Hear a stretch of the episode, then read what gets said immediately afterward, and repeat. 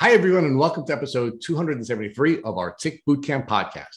The title of today's interview is The Lyme Warrior, an interview with Lauren Lovejoy. My name is Richard Johannesson. And I'm Matt Sabatello. Folks, one of the great service organizations in the Lyme community is Lyme Warrior. They're well known for many of their powerful programs, including Support a Little Lyme Warrior.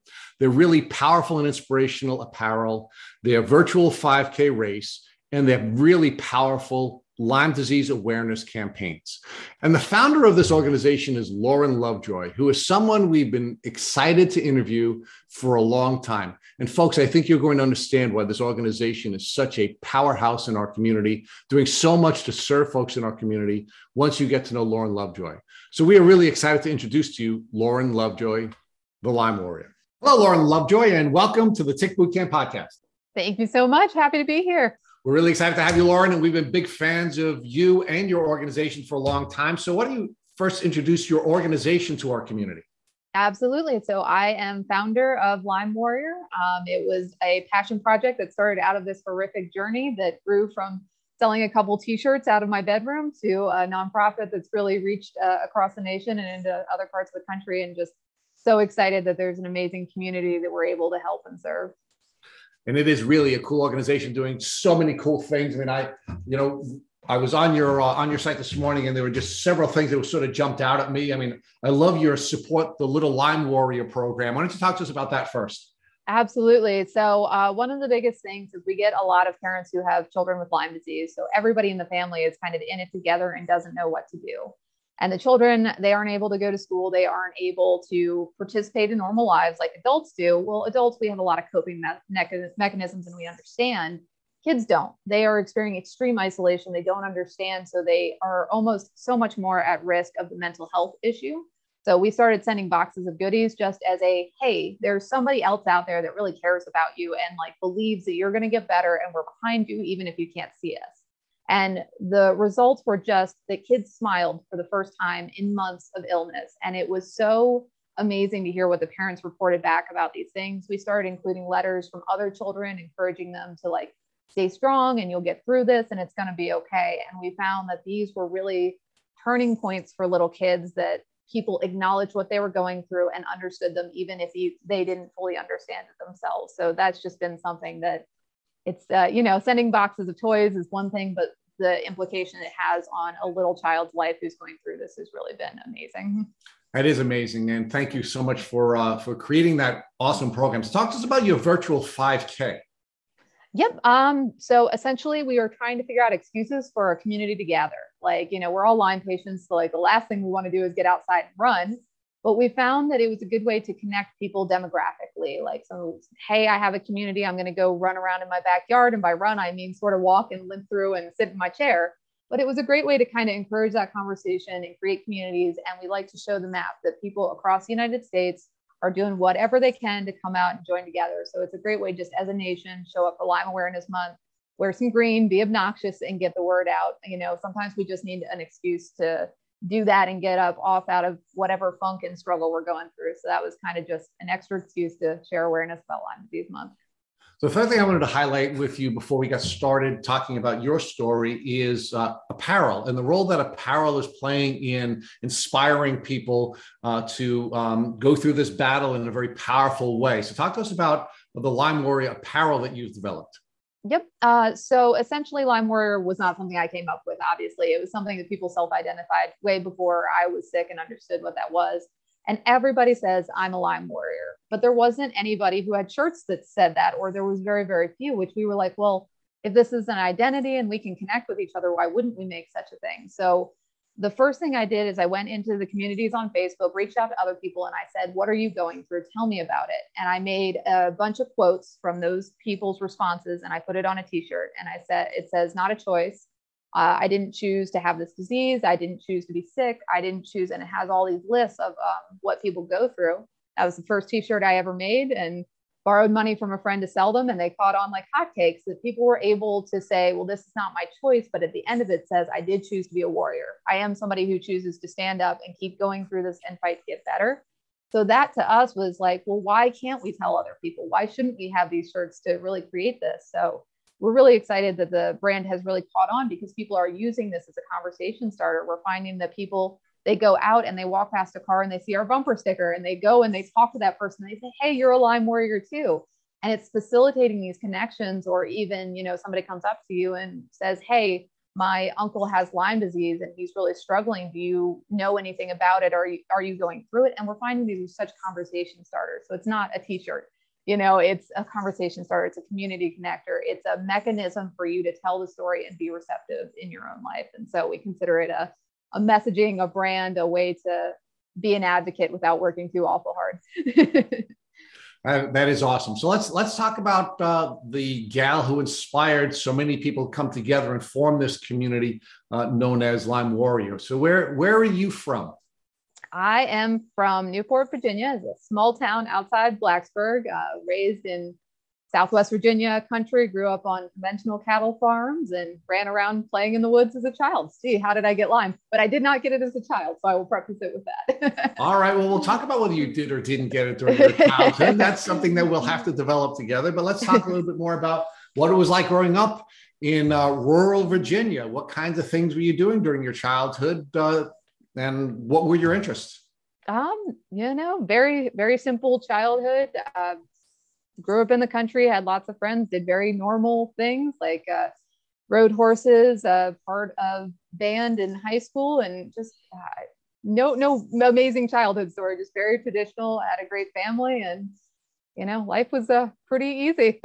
All right, so you had you had this privileged beginning to life and what were your what were your dreams what were your goals during that phase of your life yep so uh, eventually i we moved to blacksburg to be in the town and have a little more socialization so we moved out of the country and i started like getting more involved in like what are you going to do with the rest of your life? And i uh, was always drawn to business. I wanted to go into consulting. I wanted to work for capital one and be this big amazing businesswoman and solve all these problems. Um, my goal for a little while was I was going to save the music industry. I was going to use data and analytics to figure out why the music industry was collapsing. So I had a huge passion for uh, rock and heavy metal. I was very cool back in the day.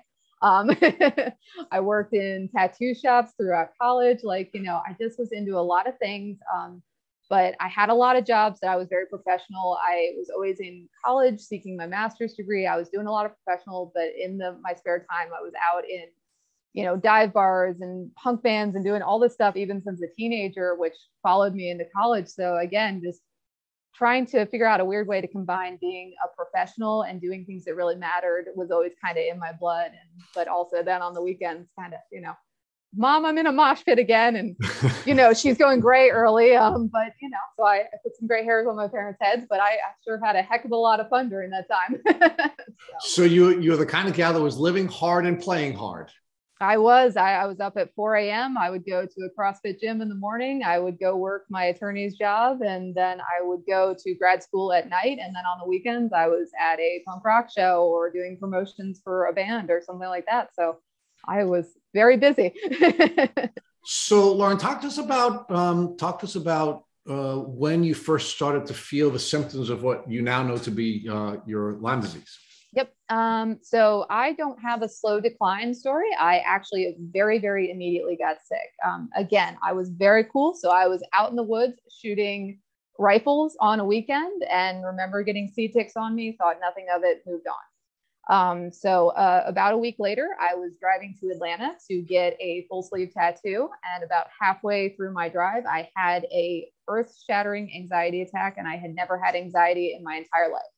I had to pull over by myself in the middle of nowhere, somewhere between South Carolina and Georgia. And I had this full body trembling, out of body experience. It passed within about 45 minutes. And basically, my life was never really the same again. My autonomic system never calmed down. I started having neurological symptoms and I started having all these really crazy things happen. And basically over the next two months i just started having symptoms that i couldn't deal with. And within two months i was to bed bound where i couldn't sit up and i was having extreme vertigo all the time along with tons of other symptoms. So let's unpack that story a little bit. I want to it's a lot. yeah i want to focus on the on the tick bite first. So, so you said yep. you had three ticks biting you at one time I had seed ticks on me. So we had been walking through seed ticks, the little mini nymph ticks, um, and they were all crawling up my legs, dozens of them. You know, me and uh, the person I was with, we both had them, came home, got them off of us, and never thought about it again. Okay. So do you know how many of these seed ticks were on you that you had to take off prior to, of course, all of these other events developing? Maybe about three attached, but, you know, a dozen on me. And I'm from the country. We do that. It's fairly normal. Right. So when you say it was fairly normal, does that mean you recall having been bitten by ticks during your childhood and prior to that period of time? Or was that the first time you really remember being bitten by ticks? Uh, you know, it, childhood in the country, I do remember that ticks were part of us. I don't have any vivid memories of attached ticks or anything like that. Um, and quite honestly, I didn't remember the seed tick incident until I, after I was diagnosed and I went back and I went, when was I around ticks? Like, because I lived in the city during college, there's not a lot of time. So it took a while to dig through those memories and even remember when that happened. So, okay. So you said you grew up in rural Virginia. You had this, uh, you said normal childhood riding horses. That's not normal to me. I've only ridden a horse once. So. it's normal for the rest of us out here in the middle of nowhere. so, uh, so talk to us about what you knew about ticks, either as someone who would be husbanding a horse or, you know, interacting with uh, companion animals. I mean, were you aware of ticks during your childhood and were you aware that they caused a threat to your health? Uh, I was not. So ticks are part of life. Uh, we pulled them off the dogs, we pulled them off the horses, you know, but you get rid of them and you just, you've heard of people getting sick, but I was under the understanding that doxycycline would solve it. But nobody I knew got sick. So again, ticks were part of life. And maybe that was just an odd thing that happened. So it was not common knowledge. And it was definitely not something I knew about even when I got it.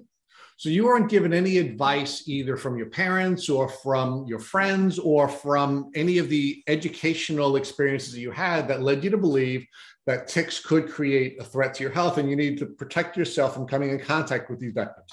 Nope, absolutely not. It was all not something to be worried about. It was part of life and part of nature and uh, I, I spend my time educating my parents after that and teaching them. So right. Well, Lauren, but you, when you say it's a, it's a, part of life and a part of nature, we all understand that that it is a part of life and it is a part of nature. But it's a part of life and a part of nature that you didn't fear. You didn't have any concerns about it, correct? No, no concerns before uh, being educated.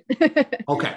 Um, so now let's talk about that experience where you had the you know the seed ticks biting you and, and your friend um, you didn't know that you could take some steps to protect yourself from becoming acutely or chronically ill. So you just you just went about living your life despite having these ticks uh, at least three of them attached to you and perhaps even more. Yep it was not even in my consciousness that that might be something that would change my life forever. Now after you were after you were bitten by the uh, the seed ticks um, did you check your friend and your friend check you? I mean, did you go through a process of making sure you had no other ticks on your body anywhere else at any time after that? Uh, yeah, uh, well, uh, ticks are gross, right? Like, so I definitely like made sure that they were all removed, but just made sure that they were off. But again, no rashes, no anything that would show up to give us any reason to think more of it than we thought. Now, when you say there were no rashes, I mean, were you really taking time to check your entire body for some window of time after the bite? Could it is it possible you could have had a rash in some parts of your body that you weren't checking during the window after the bites? Uh, so they were all on our on my ankles and on my legs, um, which it was summer. I did see them, so I did look, and I am verily sure that I never had any kind of rashes or anything. I'm fairly, you know, I'm very white, so it's not too hard to find rashes on me. so you know, I, I do not think that I ever developed any rashes from it. Uh, yeah, but Lauren, just because you you have fair skin doesn't mean that uh, if you had a rash in, on the back of your neck, behind your hair, or in your or, or, in your hairline, or on your back, because we can only see the front of us when we're looking in the mirror, that you would have necessarily have seen it if you didn't have, you know, some other person helping you to be attentive to, uh, you know, the possibility that you had a rash. Yes, it is definitely possible. So let's talk about uh, let's talk about now the things that happened after that because it, you you had a pretty quick um, you know pretty quick development of your illness. Right? I mean, you got sick very quickly, and it was yes. really bad right away. Yes. Um, so when when you um when you when you got sick uh, and and you had, for example, the the moment where you're now um, beginning to feel the mental health elements of your illness, you, you, the mental health symptoms, did you go to a doctor? Oh, I went to all the doctors, caught them all. so when you when you had the anxiety attack, for example, um, that was the trigger that brought you to a doctor right away, or did you go to a doctor after other symptoms developed? I went to a doctor after other symptoms developed. I would say it was about a week and a half before I booked an appointment with a primary care doctor to uh, figure out what was going on. I, I had hoped I had had a random anxiety attack, and maybe this is what your 20s were about: is new sicknesses and illnesses. And then a week later, when it was quickly compounding, I started to seek help. Okay. So um, when you first went to a doctor, what symptoms did you describe to the doctor? And then what was the doctor's response to your, your description of your symptoms? Um, so I, I didn't have a primary care doctor. So this is the first time this man has ever met me, no history. Um, and I go in and I say, I, I've always had a little bit of an overreactive autonomic system. I always like just didn't do well in the heat. I always was a little shaky whatever was wrong with me is so much worse. I am shaking all the time. I struggle to hold myself up. If I am sitting or if I'm standing, I feel like I'm going to pass out and I don't know what's wrong with me and I'm having tons of anxiety. I don't know what's going on. And you can guess what he said. He said, Well, here's an antidepressant. Good luck. Um, and on I went. So it sounded like you were beginning to describe very classic POTS sim- symptoms. Did, uh, did the doctor suggest to you that perhaps you were you were dealing with something more than just uh, a mental health issue? No, my doctor said you are a girl who works too hard, and this is clearly a mental health issue. Okay. So what happened after that? Um, how did your symptoms develop, and what doctors did you see? Um, so uh, I persisted with him. I kept saying it is not, and I am not taking SSRIs. I was not interested in taking those at that time. So I persisted. He ran me through test after test after test, of course, within the primary care, um, during which that time I became completely unable to work and basically became bedbound within those two months. So my entire life became finding another primary care, going to the secondary specialist that they recommended to. And I essentially just spent my time going to doctors who didn't know me to try to get validation and somebody to continue to run tests. But I probably did more blood work that year than in, in the entire rest of my life. And everything was normal, healthy, stressed out 20 something year old. so, Lauren, when you, well, again, I, I, think it's easy to sort of write off symptoms as a as symptoms of a of a you know a person who's burning the candle at both ends, a you know mm-hmm. a, a person who's living a you know a high stress life when you first walk in, but your initial doctor sees you go from you know a person who's working really hard to a person who's bedbound in a very short window of time. I mean, what was that doctor's reaction that you you know that you were declining so quickly? Did that doctor continue to believe or suggest to you that these these symptoms were uh, developing mental health symptoms or did the doctor begin to pivot away from that initial diagnosis and suggest that perhaps you should be looking at other um, diagnoses? Um, so I'll, I'll, in all fairness this is spread over about 60 doctors you know so i i went through them because they were not listening to me and they kept saying mental health. And i they said i'm not going to do anything but refer you to a mental health specialist. And i went to therapists and i went. And uh, i actually had a therapist diagnose me with um, generalized anxiety disorder. And basically the therapist said there's nothing wrong with you either. So i ran into this wall of nobody believed me from therapy to doctors. And i just i would fire them and go to the next one and fire them and go to the next one because nobody cared what i was going through and even when I got to neurology at Duke, and I didn't fit in the categories, I didn't have POTS, I didn't have MS, I didn't fit the buckets, and they did not know what to do. And they said, well, you can either take some of these medications and try it. And I refused. And then I became a combative patient that would not comply with what they wanted. And there just was no one who wanted to help me. So you, you you gave a number a moment ago, the number of doctors you saw from the time that you saw your first primary care physician until the time that you received your diagnosis. And was I correct in hearing that you said you saw 60 doctors, six zero? 60, yes. Okay. So um, now one of the things that we always find interesting when we hear you know the stories that we hear like yours and and and they seem to be the pattern seems to repeat itself especially with young women yes, um, yes. is that when we interview dr leo shea what he shared with us um, is that he believes that every single uh, mental health um, presentation has some physiological basis that we have to look beyond the symptom to try to get to the um, you know the basis or the physiological reason for the for the um, uh, psychological presentation did any of your doctors who were diagnosing you with clearly defined uh, psychiatric or psychological symptoms ever say to you this is what we're looking at now. And now let's look beyond that and get to what is driving this presentation of symptom. You know, it was attempted in various forms. Uh, I also, in that list of doctors, did see functional medicine doctors who were more focused on those underlying causes. Um, uh, I, I, won't spoil a little bit of the ending of the story, but there was some other condition going on and a underlying thing that was that I finally did identify later and I will tell you that in those 60 doctors, even the ones looking at the cause, none of them caught them either. So uh, it was looked, and Western medicine just could not get to the root cause of the problem. Okay, so now I want to ask a question about this issue, and then I'm going to talk to you about your research before before I turn you over to Matt. Um, did any of the 60 doctors at any time ever suggest to you that Lyme was a potential cause for the symptoms that you were presenting to them? Um, so I was given a Lyme test by one of my primary care doctors at one point, my, my favorite one, the one who tried the hardest, and it came back negative. And we tried it again and it came back negative, And I was issued a state form that says Western blot test is not a standard that we can measure by. Your negative tests don't mean anything. And I have that paper, and it still was not acknowledged. It, I didn't have Lyme according to the test, and it was swept under the rug.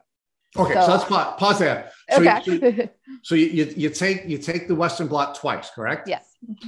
And the Western blot does not does not indicate that you had Lyme disease Correct. but you're but you are given and this is this is interesting you are given a paper that says that the western blot is not a test that is definitive on determining whether or not you have lyme disease so left open the possibility that a clinical diagnosis should be considered by you and your doctor it should have been yes okay uh, what did that mean to you at the time and then what did that mean relating to the interaction between you and your doctor when you had that paper that said this test is not definitive. I put it in my stack of 200 other papers of all the other things I didn't have as well. okay. And uh, it, in addition to the doctor giving you the paper that said that this is not a definitive test, the doctor talked with you about the possibility that you still may have Lyme disease and that you would have to make a clinical analysis of your symptoms before, before discarding that diagnosis. Nope, he was not conscious of the clinical diagnosis. He used the testing as the standard. Okay. Do you have any opinion about why that doctor, despite that doctor being your favorite doctor, was so quick to dismiss the diagnosis with the test? Because he's not, because uh, doctors are not educated on it. They are not taught to look for those things. They're also not taught to look for many other conditions that Lyme patients deal with, of mold, parasite, and metals. So uh, the reason I say he was my favorite is he didn't give up on me. You know, so all these other doctors that basically said take an anti, you know, take an SSRI or get out of my office. He at least kept trying. He kept looking. And even when we got to Lyme, he said, uh, "Well, I'll run the test twice at least." You know, and he said that it's maybe. So I, I stick to that he was my favorite because he gave an attempt and he gave an option that Lyme could have been on the table. But I will tell you that even when I came back to him later with a diagnosis of Lyme, he was not 100% sure that was all it. So. So let me ask you another question about your favorite doctor. Do you think it's possible that your favorite doctor was not willing to step away from the test and consider a clinical diagnosis because your favorite doctor was rewarded for doing that? Because there are risks to doctors who are willing to uh, analyze Lyme disease clinically because they don't have a test that they can fall back on, and therefore they may or may not be paid by the insurance company, and they may or may not uh, have license um, evaluated because they are treating someone with a clinical diagnosis rather than having a test to cover their butt? Um, so he was a very smart doctor. Uh, he was very conscious of those concerns, but he found ways to work around them. So when I needed things later that were outside the confines, he would find ways to write it in so that it was up and up on the insurance that he was not in question. So he was somebody that would go out of his way for patients. But again, I think it really came back to his understanding of the disease was not there where it needed to be. So I definitely agree. There are doctors out there that are not willing to stick their neck out and not willing to do it. Um, but there are also other ones who are trying to fudge in the guidelines and trying to be the best advocate they can. So both. yes, but but I, I, really believe that when you have when you put a doctor in a position where a doctor is not only going to have to work hard and think outside of the box, but also maybe put themselves in a position where they are personally vulnerable. You you have a system that is n- not a system that's designed to get you to a, diag- a proper diagnosis. And I'm wondering what your reaction to that is because it sounds like you really, really love this doctor and this doctor really worked hard for you. But I'm just wondering whether or not this doctor's failure, despite being a really smart doctor, um, was really driven by the box that this doctor was forced to work within. And perhaps if if unshackled, your diagnosis may have been discovered earlier. Well, of course, though, but that's Western medicine doctors are given a template and when you fall outside that template or outside an fda regulation or whatever doctors can't help you not because they do or do not want to but because they're going to lose their whole medical license. So he and every other person i saw has a family has medical debt. They don't want to lose all that. They want to help people to the extent they can. So i don't take it as like the doctors are lazy or unmotivated. It's that we have an entire system that puts you in boxes to be diagnosed with pharmaceutical conditions and given those. And if you don't have an acknowledged pharmaceutical condition, you don't count. So it's a system error rather than an individual doctor, you know, and we do have doctors who stick up and advocate, but I don't find that one doctor's lack of willingness to go against the grain and fight the machine because we have those, right? And they're amazing and they have gotten their butts kicked all over. So it's a whole system. The Western medical system fails Lyme patients and fails lots of other conditions that are not the right conditions to be fixed by pharma. So let's explore that in a little more detail because you know I, I, I often like to debate these kinds of issues with folks who you know make make these general observations about Western medicine because um, you know there there are many folks who argue hey you know Western medicine doesn't train doctors adequately to diagnose and treat Lyme disease. And then I bring up examples of Western doctors who were, in fact, adequately trained to diagnose and treat Lyme disease. Here on Long Island, for example, in the 70s and 80s, we're talking about when I was young, hmm. we had doctors like Dr. Burrascano and, and Dr. MacDonald, who are, you know, two Western trained doctors who were working in a tick endemic community who made all kinds of discoveries about uh, how to diagnose and treat Lyme disease in the 70s and the 80s. So they were trained adequately to diagnose, to discover, diagnose, and treat these illnesses. So is it really a training issue? Is it an education issue? Or is it something else? Uh, you know, I think the the testing is always the big barrier, right? Like, so even though we're talking about Lyme disease and you know MacDonald and all these people, we're talking about Lyme tests. Well, what about co-infection tests? What about other strains? So if we don't even have a testing that is standardized, how are we all supposed to go off of that? So let's just assume we don't have a reliable test and we're out in no man's land. What's to differentiate Lyme disease from all these other multi-systemic diseases? It's kind of the wild, wild west of symptoms. It gets wild. So I think that the standardized testing is just one of the biggest barriers to educating on clinical diagnosis. Yes, of course, uh, ILADS is great that we're educating doctors. We're getting people out there to get closer. But with no test, it still feels very, very wild. And I do understand how doctors get caught in this loop of not knowing where to stand on the issue. Sure. And I agree with you. I agree with you on that point. But what I'm arguing to you is these guys didn't have a test they didn't they have did, any training. Well, but they guessed, right? So they're like, maybe it's Lyme. Well, what if it was heavy metals? What if it was parasites? What if it was mold? Those are all so very similar.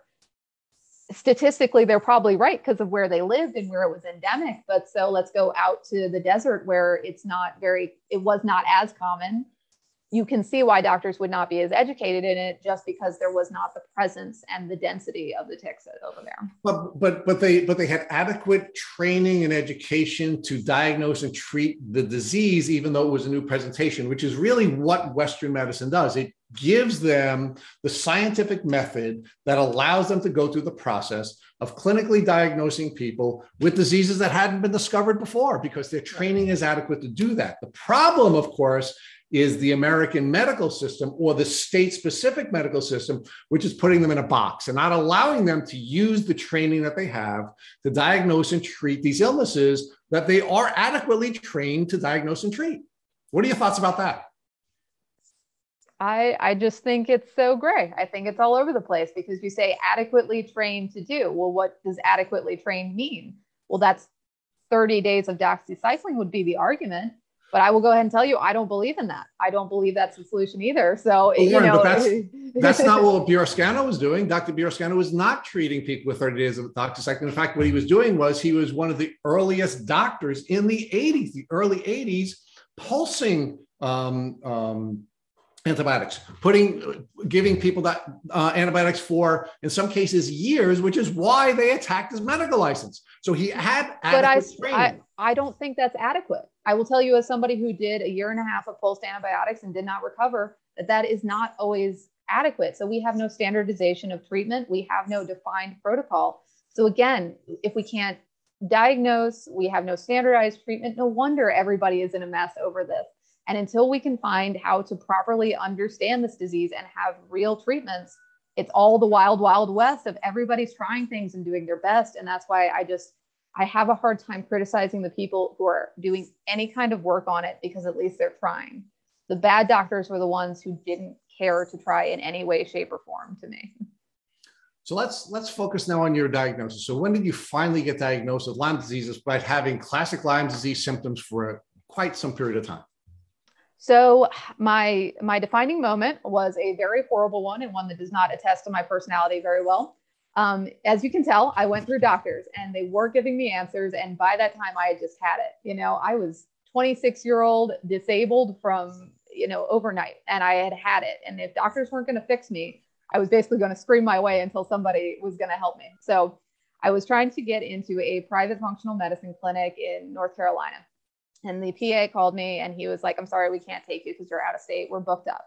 And I unloaded on this poor, sweet PA who didn't know me from anybody else. And I told him, I was like, I am tired of this. I am tired of this system. I am tired of all the BS. Like, tell me what I need to do. And he said, Well, have you considered that you might have Lyme disease? And I was like, I've been tested. I don't have it. That's not it. What else you got? And he said, I, I think it sounds like Lyme disease. I don't know, and I'm not giving you medical advice, but you should check out a you know a clinic in DC um, and go there and see. And I said, I think you're full of it.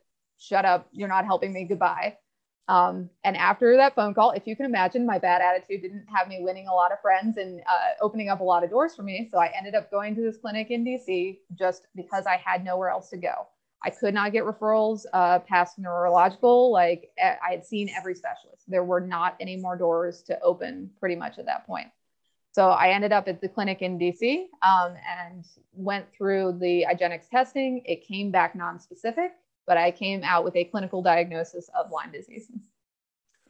So now let's talk about your 60 doctor journey, right? Because one of the things that we focus on in this podcast is pivoting, when to pivot and when not to pivot, right? And the balance sort of that you have to strike is you have to be coachable, right? You have to be able to take advice from the people who have um, you know the education and the training to understand these medical frameworks but at the same time, you have to make sure that you are working with somebody who is speaking to you and listening to you and working with you to come up with a treatment plan that works for you. So, when what tools did you use to decide when you were going to pivot away from a doctor? And do you think at times you pivoted too quickly? You know, I don't think I pivoted too quickly. Like, yes, I will definitely attest to I was not a good patient. I was not reciprocal and I was not very coachable at that point. But what was different is I went in and they would say, Well, I usually find that people have success with X, Y, and Z drug. Well, I've always been very sensitive to pharmaceuticals and they've just never made me feel good. So I would try, uh, and no surprise, like I didn't feel better. Like, so they would be blood pressure drugs or SSRIs or things. And so I tried a handful in the beginning and I just kept getting worse with every single one I tried, even for like a handful of days. So I would come off of them. And when doctors just approached me and said, here's a pharmaceutical, and I kept saying pharmaceuticals are not helping, I did become in this combative that I was not coachable, but I was so tired of getting worse. And I was getting very scared that getting worse might not ever have a, a backtrack. So I stopped taking things and I stopped being receptive. And I would not take anything unless somebody could prove to me a very logical thing that I may or may not have. And with every single one of those 60 doctors, not a single diagnosis of anything besides dysautonomia was given. So why should I follow them? well, right. So, but, but uh, so you you you were describing yourself. You're a self-described at that window in your in your journey a not a good patient, right? No, I was terrible patient. okay. So, so do you believe that there are things that, again, in retrospect, you might have done differently that might have made it so that you could have had a better partnership with the medical professionals that you were working with, and perhaps put yourself in a position where where you may have been able to get to a diagnosis earlier? I found that my attitude didn't change how they cared about me. That if I was combative, they would treat me the same way as if I was sweeter than sugar and pie. Like it didn't matter. I was a woman who had non-specific symptoms that they didn't know how to take care of. And I, I tried different methods. I, I was very nice sometimes and it didn't get me anywhere. What got me somewhere was saying you have to do better. And I'm not going to take the first drug you just try at me. And I definitely burned a lot of bridges, made a lot of people who didn't want to see me again. But I, I advocated myself and I did not continue to poison myself with drugs that weren't helping. So, Lauren, one of the things that we've heard doctors share with us is that in many cases, having um, a, a second person in the in the room when they're when they're working with a patient is helpful to both the doctor and the patient. Uh, did you ever bring anyone else with you to your doctor's appointments to um, to either help you um, in interpreting what the doctor is saying or helping the doctor interpret what you were trying to share with the doctor? I did. Um, I, I, actually had a lot of people go with me as a because this took years, right? So it took about two years to see those 60 doctors. Um, my parents went together separately. Um, some of my friends ended up driving me to appointments, so I did have people. Uh, I do have to say, in my journey, I have always been very clear. Uh, I definitely have brain fog, but my ability to articulate myself and be clear was never really compromised. So people did go with me, but they would just kind of see the same thing. The doctor, of course, would be nicer because there was an audience, but I didn't find that it still changed the outcome. Like they still, no matter what, they didn't have a toolkit that I fit into. So now, when you finally went to the clinic where you were diagnosed, was anything different in the way that you were treated there versus the way you had been treated during the 60 doctors that you had treated with prior to the uh, diagnosis? It was a weird, different experience. And so when you go to these other places, you're the oddity. And you, you walked in as the girl who's been there 10 times already and is back for your 700th round of blood work. That girl, oh, she's back. Um, as opposed to when I got to the clinic in DC, I was similar to everybody else. What I was saying was not different, and I was on the same schedule as everybody else there. So I felt not normal, but normal uh, being part of it. And I, they didn't have that shock to, I don't know what to do with her look. They're like, oh, yeah, this is many patients experience this, this and this and this will happen. Here's some resources. So I felt that I was in a box again, but one that had a better fit for me sort of. so when you say when you say you felt like you were in a box, are you saying that in a good way or in a bad way? Meaning, did you walk in and say, "Hey, I feel at home, and this is a box that makes me feel comfortable," or were you in a box that was constricting and you weren't being you were not going to be given the diverse consideration that your uh, symptoms needed so both. That time is actually very shortly after i started lyme warrior because i had a name for what i was going through. Like it was this unknown mystery illness. What's wrong with you? Well i have these symptoms. I didn't have anything that i could call it. Once i had a diagnosis i had a name and i was a lyme warrior and i had words for what i was going through and i could find people. I could google something that gave me an identity. So that's where lyme warrior i had uh, you know a brand and an identity after that and I will say, as I went through that clinic, there were people that understood the shifts. But long story short, is I still did not recover from being in that clinic and that I did fall outside their toolkit as well. There were some minor improvements, But I did not get my life back at that clinic, and I did not significantly recover even after a year and a half there. Okay, and Matt is going to talk to you about that. I just want to talk, yeah. ask you a couple more questions about the about the the 60 doctor journey. Um, when you were on the 60 doctor journey and you were and you were describing your symptoms over and over and over to to uh, different doctors did you ever take that symptomology and do your own research on google or anywhere else that brought you back to lyme? Uh, not specifically back to lyme. Uh, you know i became a webmd expert but the problem was i i was like everybody i'm like well i'm only going to look at reputable sources I really didn't look at alternative, which is where Lyme lives heavily, right? Because I, I, was not raised in alternative medicine. I was raised in Western medicine. All those doctors were the people that I went to, and they were the authorities. And Lyme doesn't come up in those. It's easily treatable. Well, the test was negative. So it even in my research, those were not things that came up because I didn't find those to be credible sources, which is painfully ironic now. right. So you you were looking for traditional sources, right? You were looking yes. either for medical journals or you were looking for traditional sources. That's the only place you were looking because you didn't believe at that time that there were experts that were outside of the traditional sources, correct? Correct. I was very much down neurological conditions and things like that. But you only believe that experts were people who were publishing either academic articles or people who were in medical centers, correct? Uh, so we heavily leaned on universities and their leading doctors and those professionals. That's where I mostly looked. Okay. So now, one of the things that we also often see with people who are diagnosed with Lyme disease is what we call it either bro science or sister science, where um, where you're talking about your your symptoms in the community of people that you come in contact with, and somebody says to you, "That sounds like Lyme disease." Do you have anything like that? Not really, but that's because I couldn't, I didn't have a name, right? So if you're just shooting around, you don't know what group to join. Because if I had entered into a Lyme group, man, would have people told me, and man, would right. have I had an early intro. But no, in everything else, it was nobody else knew about it. I didn't have friends who knew about it. I, you know, yeah, no, but Lauren, yeah, look, in most cases, you're not going to find a Lyme group until you have a name for it. But in many cases, in many cases, we're we're seeing, uh, and I guess it depends on where you are and whether or not you're in a, a tick endemic community or not. Uh, and, and at this point, it's every community, but maybe at the time when you were going through your journey, the early parts of your journey, it wasn't in your community. Uh, but but I, I can tell you that a large number of people that we interview on this podcast will tell us, hey, I was at church and my mom was describing my symptoms to someone, and someone said, that sounds like Lyme disease. Or, you know, I was, you know, I was, I was at school and I was telling one of my friends I was feeling, and somebody said that was Lyme disease. So you never had any of that where you were describing your symptoms to people in your circle, and someone said, uh, or somebody, and again, maybe the expansion of that, someone in your family was talking about your symptoms, and it came back from a from a um, a person in the community that perhaps you're dealing with Lyme disease. No, and it, it's kind of a twofold problem. So I am in an endemic area, uh, basically up and down 81 in the corridor. We have all the national woods.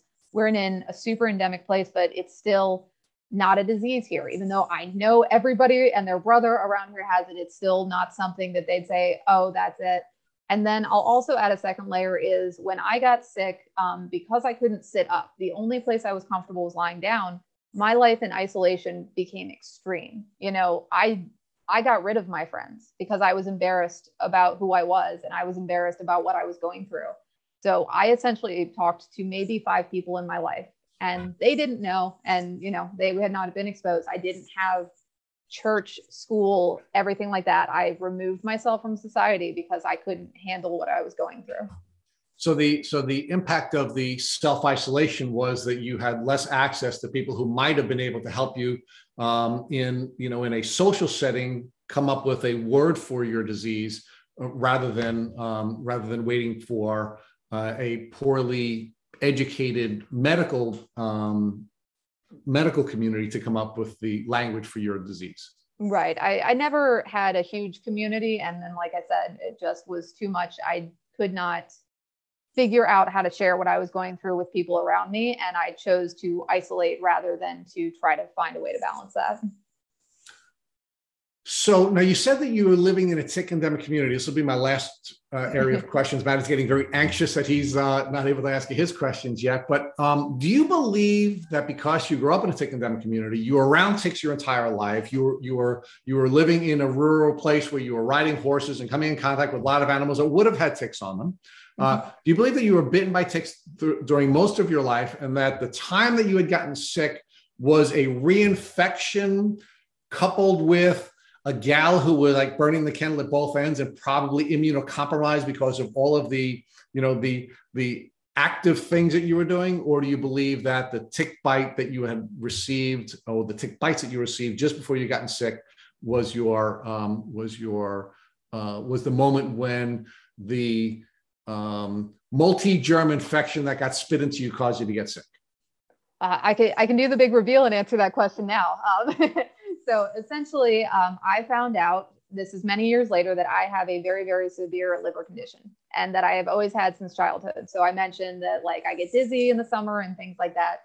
So apparently, my whole life I had a liver condition that doctors missed, and you know all that good stuff. I believe that when I got bitten by the seed ticks in my 20s, that it just activated all of those things. So I believe that people are able to deal with their symptoms because they have organs that are working and going. Well, my liver was not working and it was not going. So all those symptoms were actually liver symptoms. And that's why they were not early diagnosis of Lyme because they were actually all this other stuff. So, and that's why I went down super hard, like having a compromised liver. So it is definitely possible that I had Lyme, but the liver condition and the underlying other thing that doctors have never caught my whole life was the uh, the pivot point. Lauren, is there a name for the liver condition that you have? Yep, I have hepatitis B. Hmm. Okay, so this hepatitis B caused you to have a compromised liver, which made you susceptible to get extremely sick when you contracted Lyme disease, you believe, correct? Correct. Okay. So I just want to put things in perspective and zoom out because you and Rich were really deep in the conversation there. You what you were really sick about the time you were 26 years old and it took you about two years to find your doctor in dc because you freaked out on that nurse at the functional doctor. So we're talking about 28 when you got diagnosed. Am i am i correct in the time frame here? Yeah probably around 28 or so. Yeah. Well, okay. it's a little gray right? Yeah it's uh, approximately. Now in dc was is this the famous doctor that we all know from dc that you were referred to? It is the famous man. Okay so, you know, Dr. Jemsek has helped a lot of people, but every doctor has their limitations, right? Every doctor has people that can't help. So it seems like you were one of the outliers that he was not able to help, but he did get you your diagnosis and he did bring you into the community and he did help you then form, well, I should say he helped you. He was a trigger for your formation of Lyme Warriors, right? So how long did you treat with Dr. Jemsek before you realized this isn't working? I need to do something else?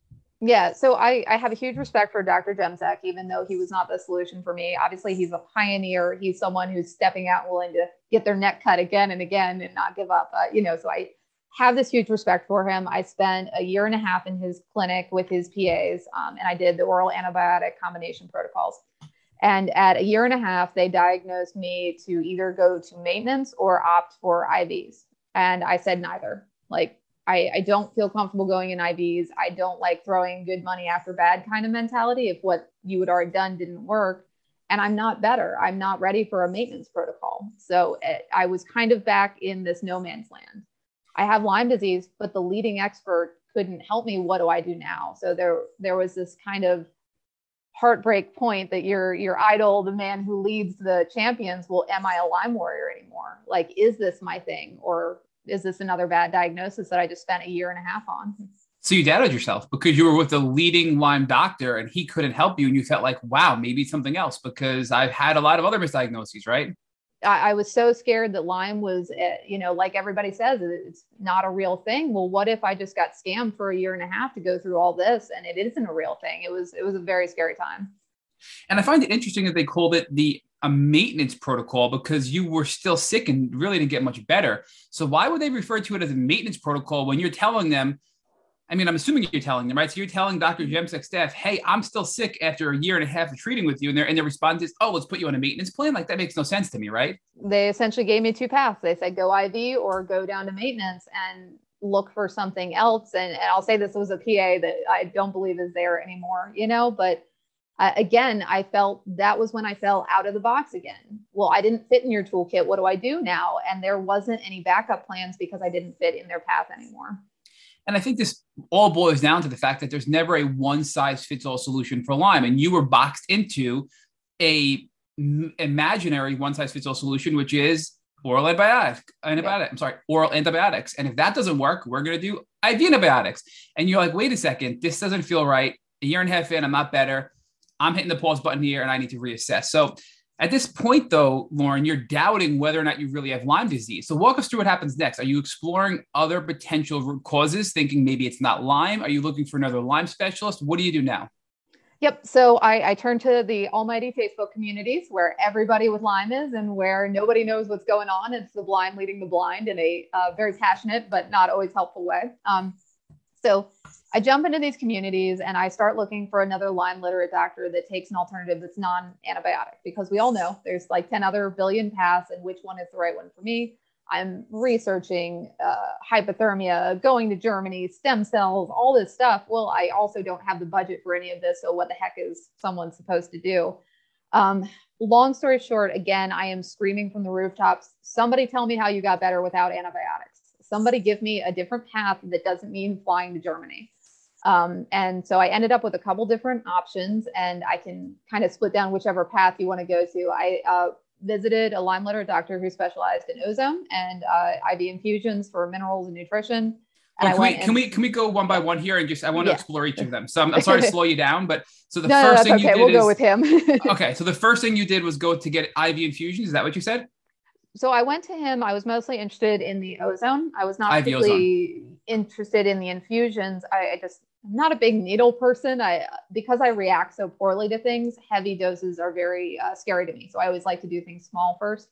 So I went to him, and um, he told me that I needed to go on a low dose of steroids along with ozone at the same time.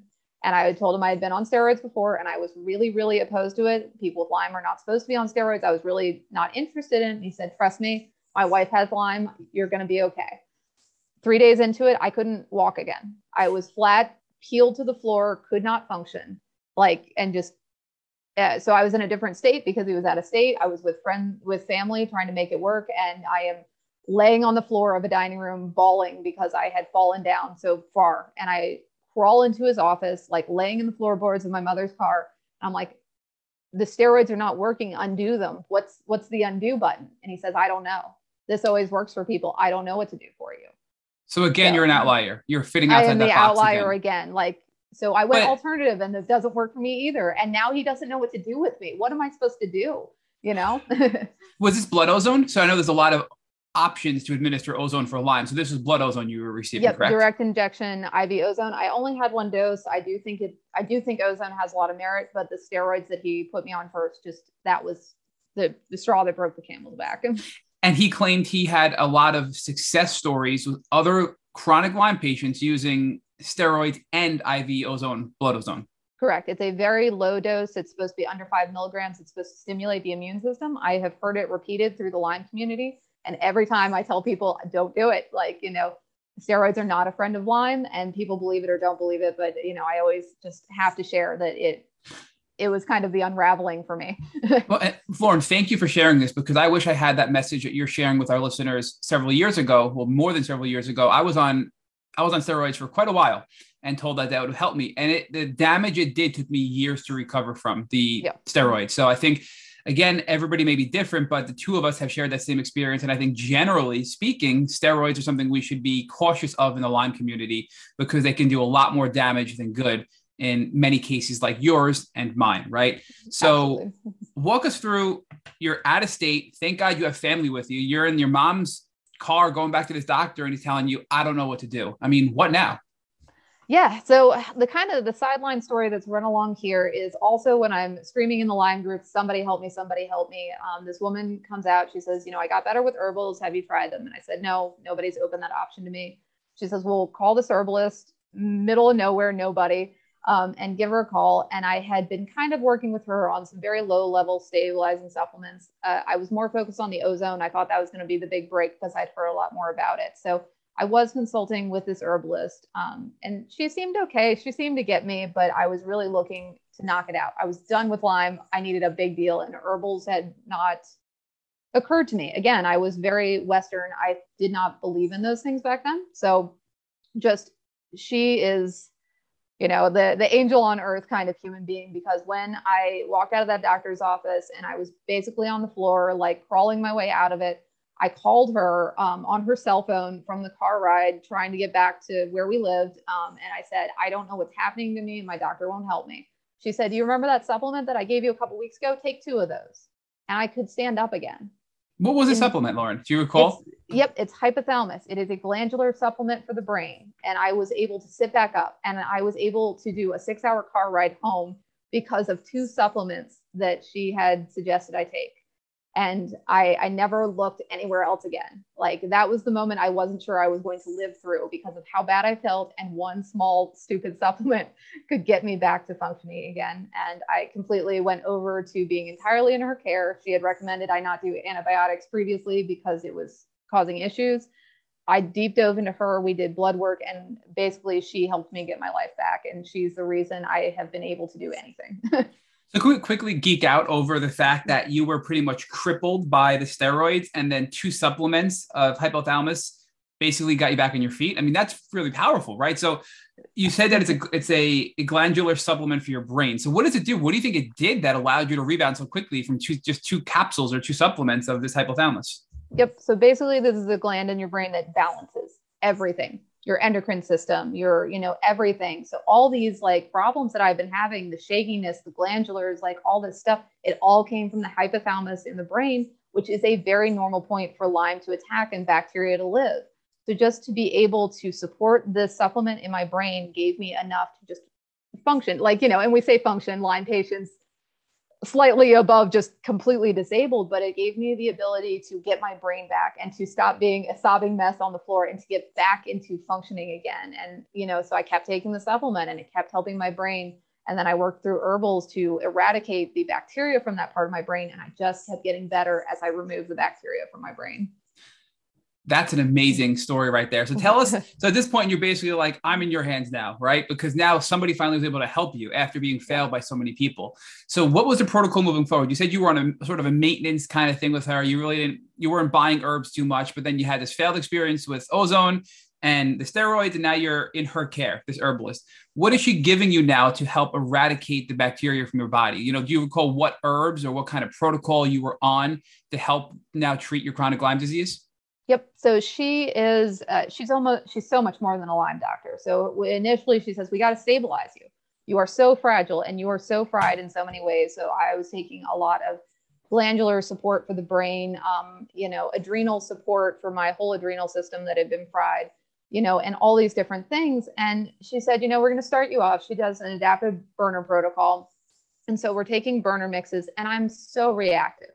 What does that mean, Lauren? I'm sorry to interrupt again, but what does that mean? Yeah. You hit an adaptive burner protocol? Is that what you said? So essentially burner herbs, but she would throw in a couple other things that she liked. And I will tell you, I don't know what they are. When you, you say know? burner herbs, are you, uh, are the are they a type of herbs? You mean are you saying Buhner herbs? I'm sorry, so I don't know what those are. Buhner, yeah. So oh, okay, I call them Buhner. That's why I'm confused. Yeah, like so Stephen Buhner, yeah, the yeah, herbalist yeah. Stephen Buhner, his protocol for Lyme disease. You were using a lot of his herbs for his protocol. Okay, gotcha. I'm sorry. And so it's a slightly revisited version of that. And again, I, I couldn't tell you what was in it, right? I, at this point, you just take what this woman who fixes things gives you. so yeah, so I'm taking it and um, I'm I'm actually splitting drops. So I'll put one drop of it in a glass of water and split it and drink half of it, and I'm reacting like every single time. And she's like, "What is wrong with you?" But the biggest thing is she's like, "No, no, this tells us something." As opposed to every other doctor's like, "Panic, panic, we don't know what to do." She's like, "No, something else is wrong with you." Like other people with good, healthy, otherwise systems are able to detox Lyme and deal with this. You should be at five drops, 10 drops to start. Um, and that's when we went down this road of, okay, what other things are going wrong? And she is just the, the most brilliant person that she walked me through it. And she kept going, I think it's your liver. I'm not sure. Let's run some tests. And she went and bought, you know, got me um, hooked up with a doctor who ran a standardized hepatitis B Western medicine panel along with other things. And that's where I came back off the charts for severe liver conditions despite my liver being tested by Jemsek, by every other doctor, never tested for hepatitis B. I can't tell you how much I love the fact that this doctor said to you, instead of saying, I don't know how to help you, like the person who gave you the steroids, and you're coming to him basically completely debilitated, sorry, I don't know what to do with you. And now you're, yeah. you're walking away in panic and fear and anxiety. you're reacting to one drop when many people can handle 10 drops right off the bat. And she says, Well, this is a clue. We're going to yep. figure this out. That's a much better way to react to a patient than saying, Sorry, I don't know, right? Because you, you did figure it out. And then the fact that she dug deep with you and got you this, this liver diagnosis of Hep B had to be groundbreaking for you. So walk us, walk us through about how you felt, right? Because now you have Lyme disease, you have Hep B, and you're realizing together it introduces a whole new complication for treating your Lyme, right? Right. Well, and so Hep B is a very um, it's not a pretty diagnosis, right? Like Lyme disease, you get a tick. Well, so Hep B is very associated with like sexual contact and needles and stuff like that. I got it as a child, and there is no like dark history or past or something terrible. I don't know what happened. Was it a contaminated needle with a standard uh, immunization. What happened? I don't know, but the test does show that it is chronic. It is over a decade old. So something in my childhood happened. And what is that? So it's very hard to come forward with like this Hep B diagnosis because it's not what do people think then? And now I'm not a Lyme warrior, I'm a Hep B patient. Well, that's it's nothing like the Lyme community. There is not really a lot of support. And similar, there's not a lot of options for it. So instead of jumping back into the Western medicine world, I just said, well, you know, you've you've gotten me here. You're going to help me fix it. So I stayed fully entrenched in alternative medicine and herbals, and I went down this alternative path. Um, and it, it was really hard. So my liver was in a really, really bad place. And then there's all these people questioning me. Well, if you have Hep B, you should be on the pharmaceuticals for it. And I just went, I'm not going back. It's been so bad the whole way through. I'm not leaving this woman for anything. And if she can't fix me, like, oh, well, at least I'm in a better spot. So, you know, it, it, turned into I had to balance the Lyme because the Lyme was a problem. I had to try to address the liver. Liver in women also will lead to uh, hormonal imbalances and severe estrogen issues, which is also all the other things the doctor couldn't catch. So all of a sudden, I had all these diseases. Oh, and I got into some mold and I had some mold symptoms too. And it just became truly overwhelming that I didn't have a single identity anymore. I was not a Lyme warrior. I was just a mixed mutt of diseases. And that was just really kind of overwhelming. And I was just so thankful for her that she's like, we're going to deal with it one drop at a time, bad days, good days. And it's going to be a long road. And she was never shy about that. But she never left me and she never gave up when I was an absolute handful of patient. I cannot tell you how many times I called her at 2 a.m because your liver dumps at 2 a.m. And I used to have these horrific symptoms at 2 o'clock in the morning. And she picked up the phone every single time and walked me through it, sometimes saying the same things over and over again. But she never gave up on me and she never let me get worse. And just everybody should have a doctor like that. And everybody should have somebody like that in their corner. And she not only gave me stuff, she taught me how to handle it. Well, you're having this symptom we know what this is because this reacted with this. And she taught me how to figure out how to heal myself rather than just let these things happen to me. And that's when just everything changed. I became in control of things. But you were an active participant, Lauren, meaning you wanted to learn, you were researching, you were telling her exactly what was going on. You were explaining yep. to her what was happening in your body, which allowed her to make informed decisions and guesses to lead you to where you were, where you had all of these diagnoses, which collectively is what was going on in your body, right? So you were a big part of this as well. So I don't want to lose sight of the fact that this isn't all your doctor, this is a partnership, right? And I also yeah. want to counter something you said earlier when you said, I'm no longer a Lyme warrior because I have Hep B and I have mold and maybe some other things going on. But you know, Rich and I have learned, and we we kind of have changed our opinion over the last year. A Lyme warrior and even chronic Lyme in general doesn't just mean I have Lyme disease. It means I have a chronic systemic problem in my body and I'm chronically ill. Is it Lyme disease, Babesia, Bartonella, Ehrlichia, Anaplasma? Is it mold? Is it Hep B? Is it heavy metals? Is it parasites? It's all of the above, right? So like that right. soup of bacteria, that soup of pathogens you refer to, we call chronic Lyme. So I think that that actually solidified your title as a Lyme warrior and your group Lyme warriors because mm. it's never just Borrelia burgdorferi that gets people sick, chronically sick the way you were, right? You needed to get more information to figure out what was going on to identify how to help you and get yourself better, right? I mean, looking back, do you see it that way now? I, I do. And, you know, I do definitely still self identify as a Lyme warrior, but it was just at that time of so many things were coming my way. And I do have um, Bartonella as well, which is a very large player. Uh, you know, the Lyme wasn't as bad as definitely the Bartonella.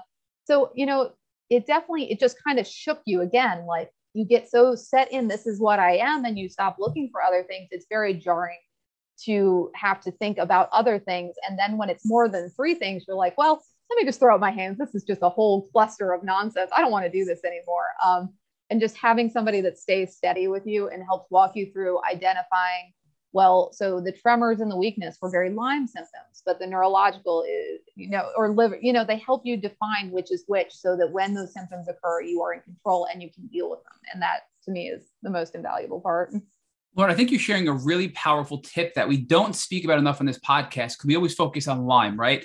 And that tip is if you have a diagnosis of Lyme disease and you're treating and you're not getting better, or you're not getting the results you expect with your doctor, or you're uber sensitive like you were, you have to keep looking. Yes, you have Lyme disease, but you probably have something else and you're missing a piece of the puzzle to identify what you need to get better. And we don't talk about that enough on this podcast. So thank you for really diving deep with us to explore that because yes, Lyme is real. Yes, you are a Lyme warrior. You are a Lyme warrior, but you need to know what else is going on so you can get yourself better, right? And I just I just want to stop and, and reflect on that for a second. So, you know, really it's the whole pot boiling over effect that Dr. Rose talks about, where you have the soup of stuff going on in your body. And once it once the pot boils over, man, you're chronically sick, right? And that's kind of yeah. where you are and where all of we are as a community, as a Lyme warrior community that you've now built, right? So I do want to explore a little bit more because you said you had Bartonella as well. So when we hear about these things, you know, we know that if you're going the Western route, doxycycline can help with Bartonella too. But even in that world, there are more specific antibiotics that work towards Bartonella better than maybe doxycycline for certain people. And in the natural world, once you realize you had Bartonella, did you have to add in additional herbs to address the Bartonella or maybe change things up? And how did you know you had Bartonella? Was this from the IGeneX testing with, with this herbalist? Uh, no, so uh, IGeneX testing back with Jemsek, he suspected Bartonella, and I was put on rifamycin for over six months at one period, and those symptoms did improve. I think a lot of people know with Bartonella, it comes back, and it comes back with a vengeance, and that's why it's harder to deal with than Lyme. So when I got to the herbalist and she suggested Bartonella, I was like, no, no, I knocked it out. I had so many of those symptoms disappear, and I was good for a while, and then all of a sudden they come back. Um, and I was not willing to do the rifamycin again because it was so intense and it was brutal. And everybody's like, well, you're herxing, that's good. I didn't want to do that. I went down Buhner, uh, you know, Buhner herbs again, and I found that I was able to manage the symptoms, herxing and all that stuff so much better. And I was able to maintain it longer so that it wasn't that I treated for a second and then waited for it to come back. I could actively continue to treat it and I wouldn't have these flare ups and these returns. So I really struggled with Bartonella coming back and back again up until I was able to maintain an herbal protocol that just really it didn't give up for a little bit. You know, you could keep taking it indefinitely. Lord, I love what you're saying because mm-hmm. Ally Hilfiger described this so well when we interviewed her. She talked about how she was, I mean, for years, I think almost a decade, she was on this antibiotic loop. She was treating with Western medicine. She'd make some progress go back and start a business, be uber successful, and then crash again. And this happened, I think, seven or eight times with Ally Hilfiger until she finally realized I have to get off this merry-go-round. This is a cycle. What am I going to do? And then she pivoted to natural medicine as well. And once she did that, she now has sustained remission. She's been able to, you know, re- keep her health in good shape. So I think that's a really important lesson that you learned, and that I think many others have shared as well. That yes, when you treated with Jemsek, you had some relief, but it came back with a vengeance but now using the Buhner protocol and natural medicine and herbs, you've been able to keep it at bay and not have it come back with a vengeance like it did with Western medicine with Jemsek, correct? Absolutely. And so I'm I'm super alternative now. Like I'm sure you've heard of like liver flushing and cleansing the liver. With my liver condition, I do so much of it. Well, so you're also like awaking dormant things and you've been storing and like all these different like hormonal issues and metals that you don't remember ever being in. And so you're going to get a lot of like flares and reoccurring things by trying to cleanse other systems. Some people have it in their lymphatic system, some people have spleen issues. And so, also, when you're trying to take a whole natural approach to it and you're cleansing these things, well, you're going to awaken old infections, you're going to awaken cysts and all this stuff. And that's why I think that these antibiotics are temporary solutions. But what do you do when you want to get to another layer of cleansing? You have to have something that isn't going to destroy your gut bacteria every single time. And that's why I just think antibiotics are a solution for some people, maybe a more in acute form. But if you are a heavily chronic patient like I am, that it is deep in you and every part of you and all your organs are compromised by something else anyway. I just believe in this very like total overall healing and this process that it's not a smooth road and there are bumps. But if you have the understanding and somebody to guide you through all those different bumps and what they're going to look like, that's the best place you could possibly be. And I think it can be scary as you're starting to have some of these older symptoms come back or new symptoms come in as you're addressing these specific systems, like you mentioned when you addressed your liver and you did a liver cleanse, right? So, and you know, a, a previous guest had called that retracing. And I think it's a really powerful term because as you're getting deep and you're bringing these deep rooted pathogens or, or, toxins like heavy metals or parasites out, you're going to have symptoms that are new and even symptoms that you thought you got over because it's bringing it out from deep within your body and they're temporary because you're getting to the root. And you don't get that with the Western medicine, at least from my experience and clearly from your experience, right? So that retracing, if you're working with a practitioner who understands that, is going to give you some peace about it. And you're really getting to a better place with a holistic healing model on your body, right? But I do want to ask you about the liver more because we know the liver is so important for detoxing. We know that your liver produces bile that is necessary to bring toxins from your blood and all other parts of your body, including your brain, from your liver into your GI tract to ultimately get it out of your body. And if your liver was compromised because of Hep B, you did a ton of stuff to do liver cleanses. So what you know, one of the things we've learned about is milk thistle is an amazing herb that, that actually helps regenerate liver cells, and we learned that recently. So what were you doing now to, to counter the Hep B and do your liver cleanses and also strengthen your liver so you can hit that and also hit the Lyme disease on the other side? Yep. So I, I had a uh, bottle of herbs that I have no idea what was in it. Just you know, she she knows the things that I don't know. And yes, milk thistle was one of them, but also like uh, piedra is a big one that helps. What was it? I'm sorry. Did you say chunky parega? I don't. I... Chanca, C H A N C A, and P I E R D E-R-A, Chanca piedra. Okay, thank it's you. A, it's an herb and it breaks up stones in the liver that calcify and become solid so that when you do liver flush, you're able to remove it because I was doing these liver flushes and oh my God, would I be in pain? There's these big calcified stones and they will not flush out of the ducts of your liver. So I was in extreme amounts of pain. Well, so Jemsek would have rushed me off to have my gallbladder removed because that's a very standard practice. And she says, No, you need your gallbladder. That's where the bacterial reserves are. This helps you with bile to help continue to cleanse the liver. You need this. Like, stick with it. And there will be times I called her up and I'm like, I don't want to stick with it anymore. This is just the dumbest thing I've ever done. Like, this is, you know, worse than the other things. And she's like, no, it's going to get better and it's going to be there. And, you know, I, I probably have been liver flushing for about three years very intensely, probably more intensely than most people recommend but I will tell you every time my life gets a little bit better and a little bit better. And so it's just continuing to take all these mixes of herbs, keep supporting the liver. Don't overload it by taking lots of, you know, Lyme kill formula because that's hard on the liver. And Bartonella treatment is very, very hard on the liver. You're also like pushing out, uh, women will push out uh, toxic estrogen. So I'm having hormonal issues and like menopausal symptoms and all this stuff. And it's just Lauren, can we stop there? I'm sorry. I'm sorry to interrupt you again. So yeah this is something we hear a lot about and we don't talk about enough on this podcast either. And I think this is something the first time we're really even talking about this one in general. What does that mean? Can you just re- restate what you just said and give us a little more detail about about estrogen and, and menopausal symptoms? I mean, look, people can't see you, but you're very young, right? So when you're saying right, you're having right. menopause, I'm like, wait a second, that's not normal. Tell us more. Like that doesn't seem right, you know? So can right. you give us some detail there? yeah so uh, like 29s to 29 to early 30s uh, just having all of these hormonal symptoms um, estrogen can do a whole lot of weird things. And I'm sure if anybody looks into uh, estrogen dominance in men, it pushes out testosterone, pushes out normal functions. Well, for women, it does all these other things too, and it's very limiting. So it can be neurological conditions. It can be your stomach isn't digesting right because estrogen is blocking all these things with when it's too excessive. So I one am trying to remove the estrogen from my blood and active like parts of my body and then i'm pushing more out my liver. My body is just so full of estrogen that it almost can't function. So you just have to be able to keep cleansing while cleansing the liver and it's just constant removal and estrogen is very hard on the digestive system. So you're taking all these probiotics and stuff but your stomach is never coming in balance. You're having SIBO and overgrowth because of estrogen. So it's great that we can talk about taking probiotics but that didn't work for me because i had so much dang estrogen that it couldn't win in the battle you just you got to have somebody who understands what is causing everything that's behind this. So we say my stomach hurts. Well why is your stomach hurting? What is causing that cascade? And you just got to unpack every single organ and give each of them like time to breathe and rejuvenate. And how are we supposed to figure out what is causing every one of those? And that's why i totally understand why people get overwhelmed. And it's great to have a guide going through that I mean, I'm loving geeking out about all of this with you, and I want to go a little bit deeper on this topic. So you mentioned that estrogen can cause GI distress, and we know if people are treating with antibiotics, that causes severe gut health problems as well. So if there's females listening to this podcast and they're they are having issues with antibiotics, you're saying estrogen can be compounding problems that antibiotics are producing for GI health and causing some complications. Is that correct? Right. So essentially, the estrogen is blocking normal functions because it's out of balance.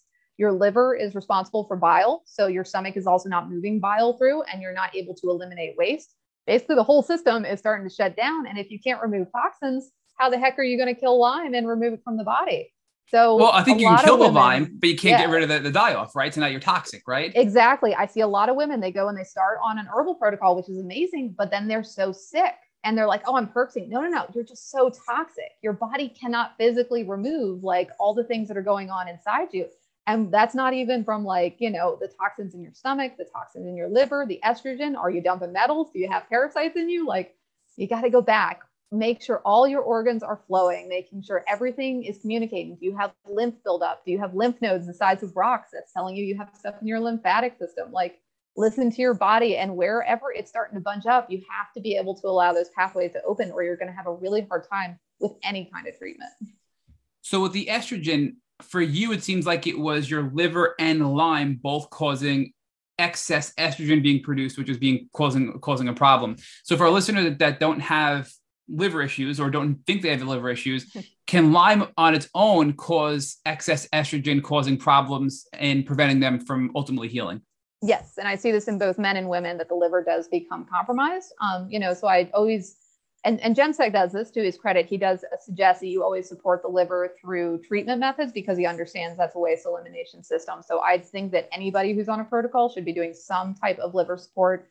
Like you said, milk thistle, stuff like that is really great. Women do 10 times the amount of it because the estrogen just knocks everything up. Um, you know, and a lot of Lyme literate doctors will measure men for excessive estrogen, but it's not as measured in women because we're just expected to have estrogen. Well, we also now have our off the charts estrogen in women because it's in our foods, it's in our products we use in our body, and so on and so forth. But so I, I do encourage everybody who has Lyme in any form is to pay attention to the liver and allow it to do its job.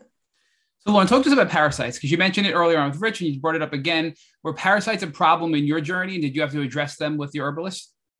You know, so everything is a little bit, right? Like mold was pretty omnipresent for me just because I got into a moldy house on my journey and I had to address that. Um, parasites, I've taken some on and off things. I wouldn't say I have like a massive parasite issue, but everybody has some sort of level. It's good to do some type of parasite cleansing. And that was herbal. Uh, so it was all herbal parasite cleansing with your herbalist? I, I, am in the herbal boat from here on out. Just everything is herbal for me. Do, do you know um, what herbs were used for the parasites? Do you recall, or was it just a tincture that you got and you just trusted and took?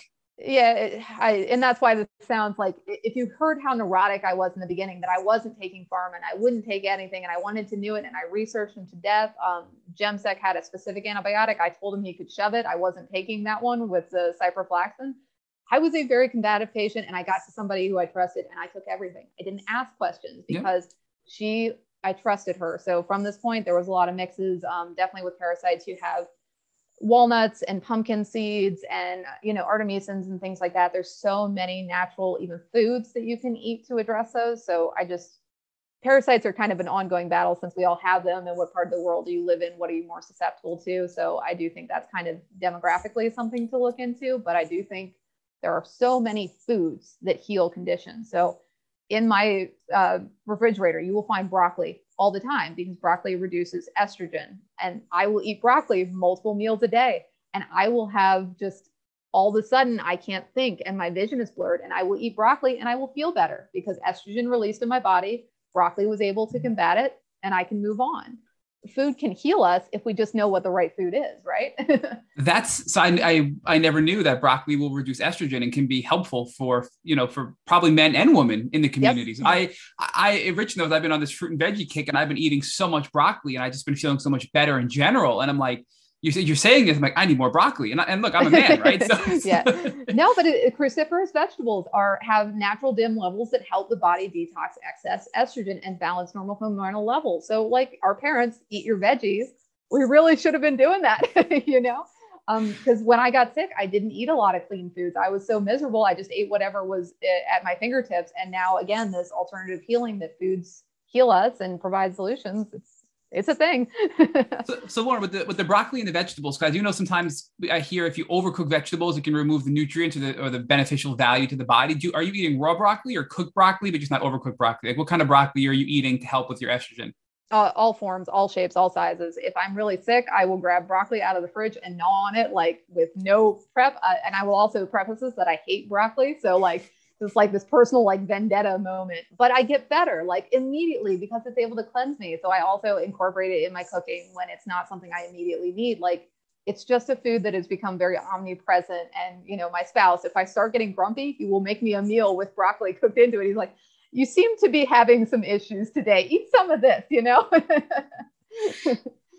So. so backing up to the mold it sounds like you previously lived in a house that had mold in it and you've since either remediated or moved out of that moldy environment.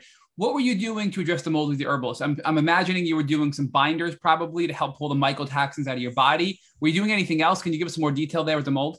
Yeah, uh, so I moved into my parents' house when I got really sick to be taken care of by my parents, um, and their house was full of mold. So ran away to get better and ended up in a very moldy house. Um, and I, I, did move away from that house, and you know the parents have since remediated and improved it. But um, binders are a great start, but mold is kind of like everything it needs its own addressing formula. So I do like Shoemaker Protocol and I do like these above and beyond.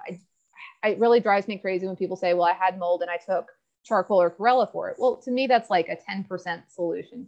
You need more. You need to hit the mycotoxins and get them out. So I do always recommend Shoemaker and protocols like that in addition to it. Uh, again, I had a a bottle of mixes that I couldn't tell you what was in it, but I, I tell you, I feel better. so, Lauren, give us a little more detail on that though, because I, I we're familiar with the Shoemaker protocol for mold, you know, mold illness and mold toxicity, and we're also familiar with binders, like you said, activated charcoal and chlorella, removing not just mold toxins, but also things like heavy metals out of your body. But you said it's only 10%. Can you give us any examples of, of the other 90% that could be helpful in eliminating mold? Like what what type of things did you do besides binders that helped you feel better when you when you were in this moldy environment? Well, this is where people get mad at me because all I, I had one tincture. I don't know what was in that tincture, but it was called my mold formula, and I took it and I felt better. And I don't know what was in it. Um, I do know there's some Pau d'Arco. It's P A U D A R C O. I think is it. It's an antifungal. So that was one thing that I took, but it wasn't fully getting it. It was a good piece because like mold and fungal are so tied together, right? Um, so I, I, wish I could give you an exact list of all the different herbs in it, but it was just again these mixes of these herbs that are alternative medicine and things we don't in their foods. Like these are bark from trees outside and they have the ability to get us better. well, this is a really good point to give your herbalist a shout out, right? I mean, are you comfortable sharing the name of your herbalist? Because people listening are probably going to want to reach out and maybe maybe treat with your your your herbalist if possible or is this something that you're not comfortable sharing for obvious reasons and we understand if if not I, I won't share her name, but uh, if somebody goes to the Lyme Warrior website and looks at treatment options, there are resources to connect you to the right people there. So okay, so or they can can they send a DM to the Lyme Warrior account if, if yeah. They, uh, okay. So not always DM me personally, and I'm happy to share anything and everything on a personal one on one. Okay, Lauren, what is your Instagram handle? Because I don't know that we even know that. Yep. So I am at Chasing Napoleon, and people can see what I am into all the time. And I share lots of cute animal pictures. So awesome. Well, we're certainly going to start following you. So now, I mean, you've done so much to heal, right? Is there anything else that we've missed? I mean, we talked about so much. Is there anything else that we've that we've missed that you've done with the herbals? Any other things that we, you know, that we've missed? Um, that you had conditions, treatments, experiences, etc. So I'll I'll do a brief aside, and it, at the end of the day, everything I did that got me significantly better was herbals. And this woman is the reason I live, the reason I function, the reason I've achieved anything in my life so far. As a supplement to try to take the burden off of my body, I have tried uh, PMF and infrared mats and lots of other alternative healing. I think they're wonderful tools to supplement with, um, Rife machines as well. So because I'm so sensitive, I always struggled with how intense they are. Like Rife is a powerful machine and it has lots of you. And I just, I couldn't handle it all the time. So it wasn't, I think it can get people better. I think PMF can get people better. I think um, infrared mats are a big one that a lot of people recommend, but because the liver is very intolerant to heat, I couldn't use it as frequently. So there's all these supplemental things that you can do, but just based on who you are and what you're going through, they might not be the answer. But people who have fairly healthy livers, oh, they get on those infrared mats and they sweat and they feel so much better. And it's the most amazing detox. My, my spouse is one of those. He'll sit on it for an hour and just cook himself raw and he feels so good. And I think those are really important tools that how can we supplement the entire healing system? Food, number one, herbals or extended foods, they're amazing, but we have all this other technology as well. On the Lyme Warrior website, you'll see a lot of lists of all those different things. I don't think you need to go get every single one, but you know, try them out, find people who have them. And if you find one that really resonates, there's so many other things that you can do to get better. Lauren, you said something that made me think. So you said that your liver makes you heat intolerant. So you were so sensitive to these things like an infrared mat that it didn't work the best for you because of your personalized situation. So we've had a lot of people tell us heat and infrared and saunas. Oh my goodness, they're the best thing in the world. And other people tell us, oh my goodness, it put me into a huge flare. I couldn't, it got me so sick. Do you think the ones that are having issues with heat possibly have liver issues and the ones that are having success with these types of modalities have stronger livers that are more able to tolerate these things? Or do you think I'm incorrectly associating these two things together? I think they're close, but they're not perfect. Um, I do. I, I have one friend who is just the outlier. Her liver is just, uh, you know, she and I give each other a run for our money on who has the worst liver, but she bakes and it's the only thing that provides relief for her. And she's kind of my outlier because otherwise I'd say like 100% a, a heat intolerance is a relation to a liver, but there's one or two outliers.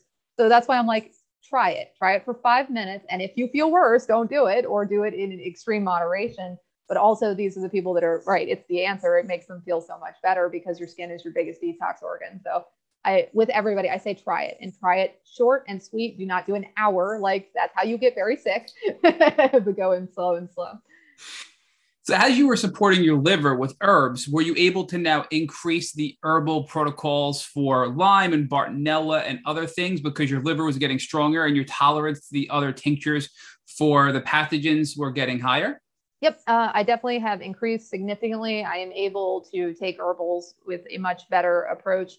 I will still say I cannot attack them the way that uh, you know other people do. So the liver is kind of an ongoing battle. You're not going to undo a couple decades of liver damage in a couple years. You know, this is now an ongoing journey, and that's a lot of people ask me, "Well, are you in remission from your herbalist?" Well, I don't really know. Like my liver is still this ongoing battle, and I can't take the Lyme formulas as much as I want to, but I feel pretty good. And, you know, so I'm in this like kind of limbo. I'm getting better. I'm not in full remission. Is it my liver? Is it the Lyme? Is it the Bartonella? Is it mold? Is it something else I haven't discovered yet? And that's why I really hate when people say, well, I don't believe you unless you're in remission. Well, I can tell you that I used to not be able to stand up for years. And I now run a farm and run around outside and do things, you know? And it's just those qualifiers. You got to just understand the healing is a process and it's not going to be done overnight. And if you have severe other conditions that are underlying it is a journey and that's frustrating because we all want to be better tomorrow. And i just think that's the most important takeaway is supporting the organs giving your body like the grace and time that it's not a solution overnight. Organs don't turn back on once you take a supplement you know and that's tough for people. So lauren before rich picks up i just want to share with you and our listeners that you personally have been an inspiration for me, Matt Sabatello, and for Tick Boot Camp with Rich as well. So your journey, we read up about you when we first started Tick Boot Camp. We were doing our research, and we were so inspired by you, Lauren, and your Lyme Warrior not-for-profit. And we modeled a lot of what we do off of Lyme Warrior. So we just want to thank you for doing what you do because you've had a major impact on our personal lives and so many out there in the community. And I just want to make sure that we, I point that out before I hand it back over to Rich. And I do just want to ask you because I mean, look, I was, as you told us your Instagram, I'm sitting here looking at it on my phone, and you're doing a lot out on the farm, and you have a lot of cool animals. You're doing a yeah. lot of cool things. So just give us an idea of how much better you're doing today, considering you were bedbound right when you first got sick you know so g- give us an idea of like what you're doing and what your life is like today compared to where you were when you were totally debilitated yeah and and this is where we're going to go dark for a minute right so i was living at my parents and i had self isolated to a point where uh, essentially the only person I spoke to was an ex boyfriend who the relationship didn't work out with because I was sick, but it was the only person I could talk to. And my parents, I, I love them, but I couldn't really like share with them. So I will fully admit that I was in a place where I said, if I can't find solutions in the next six months, I don't want to live anymore. And it's not because I didn't want to continue my life, it's because I was at a point where I saw no future in a way that I could continue to live. I essentially sat in a house and laid in a bed every day on end on end to only be broken up by doctors who made me cry hysterically at 30 years old. Like, you know, that's so embarrassing.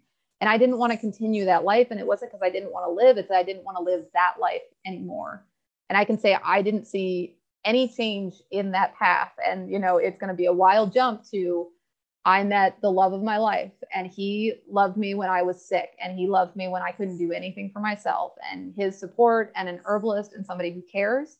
So I can't drive a car, I can't hold down a normal job. I now own three or four businesses. I have a new business every week. I do things that matter to me and I can create change in the world and you know uh, I now have a farm with all the farm animals that I love and things that I take care of and my life is a whole different it's definitely not the life I expected when I was in college. It's not the life that I could envision, but I am so happy and I am so grateful for things that I never thought I could. And I still have symptoms, I still have illness, but I am so grateful to not be in the spot that I was anymore. And I think that vision is just so hard for people to understand that you can be happy and sick in a different way. It's just how how sick are you and how limiting and i can tell you that that can change don't give up if every single doctor puts a door in your face if every single doctor tells you that you're crazy and even if a therapist tells you you're crazy nobody knows but you where that's coming from and it's uh, you know it's up to you to navigate that and create the life you want after that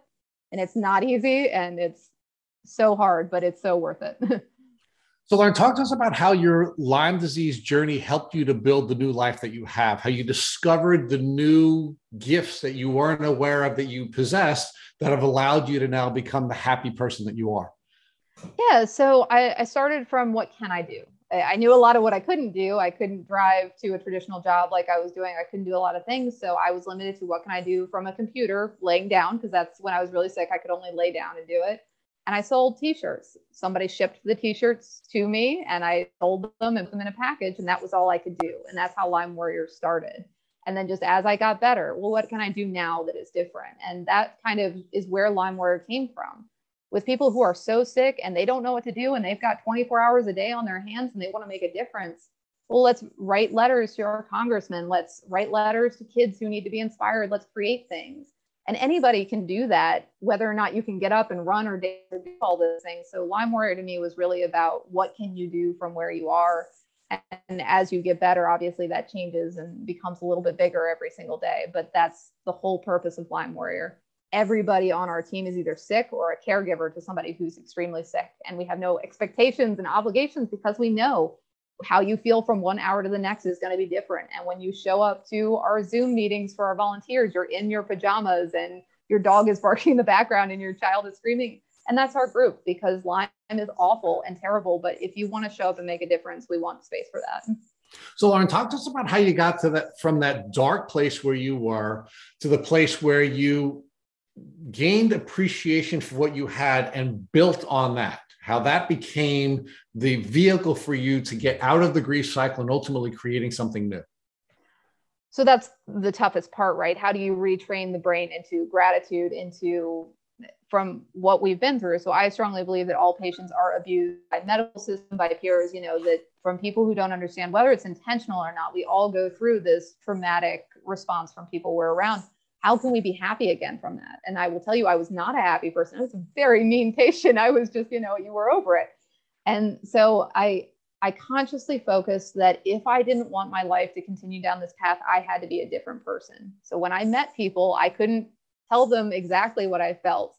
And it was really tough. So when I met my spouse, it was kind of this ping pong game of I was a very bipolar person. I was trying to be a better person, but I was so sick. And he was willing to stick with me and ride out that storm of changing and trying to retrain myself. So it was a consciousness of being supported by someone you love, which is not always an option for people, and just constantly being back at, I don't want to continue the life I had. I have to make a conscious decision to be different. And that's a battle every day, right? Every single day, you wake up sick and you have to say, well, what am I going to do beyond being a sick person today? Or what am I going to do to empower it? And so I just think every single day, making a choice of where you want your life to go will lead you to that direction. So um, let's talk about uh, your um, your meeting your spouse, right? Because one of the things that we often talk with people about in this community is finding the people who see the beauty in you when you can't see it yourself. Right.